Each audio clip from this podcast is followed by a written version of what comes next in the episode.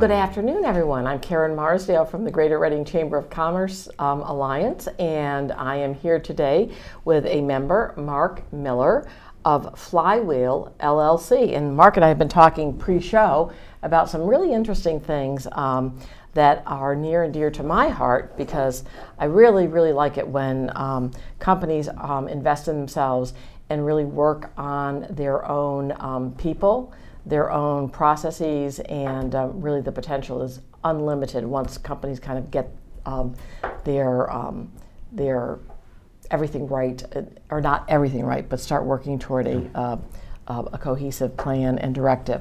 So, Mark, you um, you are in the business of unlocking an indi- individual's and organizational potential by helping business leaders build high performing organizations. And wow, in our world at the chamber, have we seen some of the need for that? Um, you know, I often say that because someone starts a business because they're very um, proficient in doing something like making a chocolate chip cookie doesn't mean they know how to run a business or mm. build a business.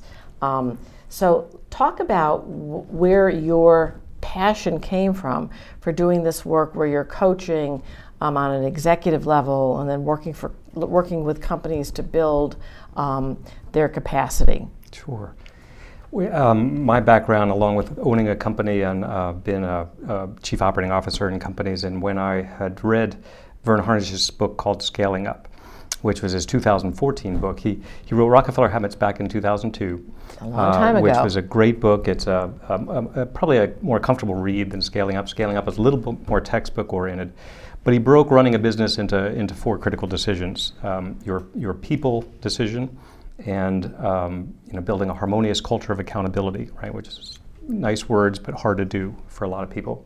Um, your strategic decisions, your execution decisions, and of course, what many companies wrestle with, your cash decision and, and how you manage them all to get um, the momentum going in your company to, to um, provide profitable, liquid uh, growth to your company.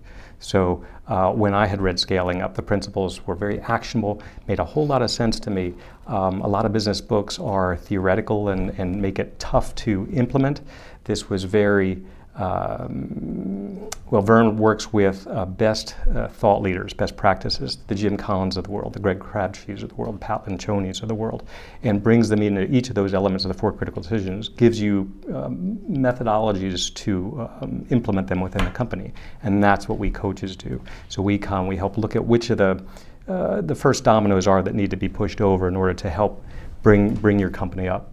Well, it was interesting as we were talking because probably about 10 years ago, it might have even been a, a few more, maybe like 12 as time goes on, but um, we did use the Rockefeller Habits. Um, I think we had either 10 to 12 companies.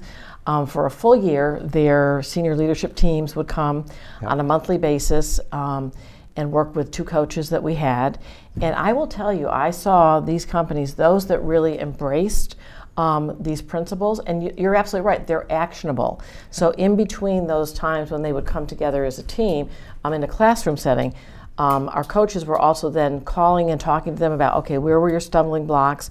I think they call them the rocks. Yep. Where were the, where where were they, and how did you get how did you get past them? Yeah. So it was really they were it was on the job training as well as coming into the classroom, um, and I think that one thing that I will remember um, forever is a company that's very successful here. They've just moved out of Berks County, just over the line into Montgomery County, but um, amazing startup in, in, in technology.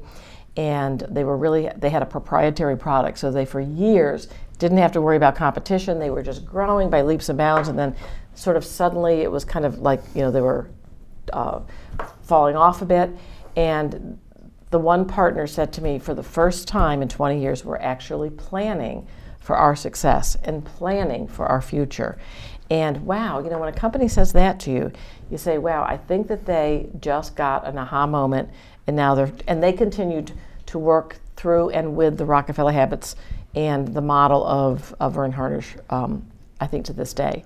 So yeah. it's great. So I'm glad to, I'm glad to see a, a fellow believer, if you will. Um, so who, um, who can really, um, because I know I think I know the answer to this. Who can benefit with with with all of this this um, coaching and um, development that you're talking about, do you really have to be a super large, you know, mega company or kind of small 10, 12, 14, 15 people person operation benefit? I think there's elements to the Rockefeller habits and the scaling up methodologies that can apply to everyone and every business owner. Um, the uh, principles are pretty sound in how you look at people and how you look and plan your strategy. I'm a one person business as a coach and have my own strategic plan, right? So, because I've thought through the processes. So, the disciplines and priority setting, keeping the main thing the main thing, right? Yep. Is something you can use not only in your personal life, but also in your business life. You know, it's it's uh, uh, an important uh, thing that all of us do. So, um, some of the ex- execution priorities, how you measure yourself. Um, the Gazelle's methodology is very clear about um, what gets measured gets done. Right? If you can't put a number to it, if you can't um, move things ahead and understand where you are, how can you understand where you're going? So, so those are all principles that apply to any size company. Um, as a coach, we often work end up working with the leadership team as a whole, not only with the business owner. Um, but you're right. A lot of entrepreneurs have started with a great product, a great service idea, and and they they don't inherently come to the understanding of running a business, right? Uh, and maybe they're even pulled further away from the things that they love doing and started the business in the first place. And the Gazelle methodology gives a framework for helping them do that and putting the company on a pulse that's very predictable. Um, I, I love what you said because I always have um, from a from a friend.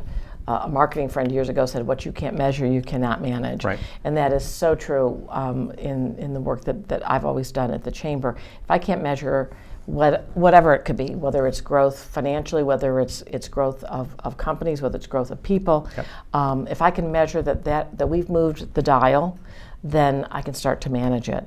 Um, and that's I think that's the biggest challenge for any business owner because they kind of get into the weeds and then all of a sudden they're looking up and saying, "Oh my gosh, um, you know what did what what have I um, accomplished?" Yep. Um, you know, I, I want to I want to talk a little bit about what tra- transitioned you from saying, you know, I've been a, a COO. I believe you said COO.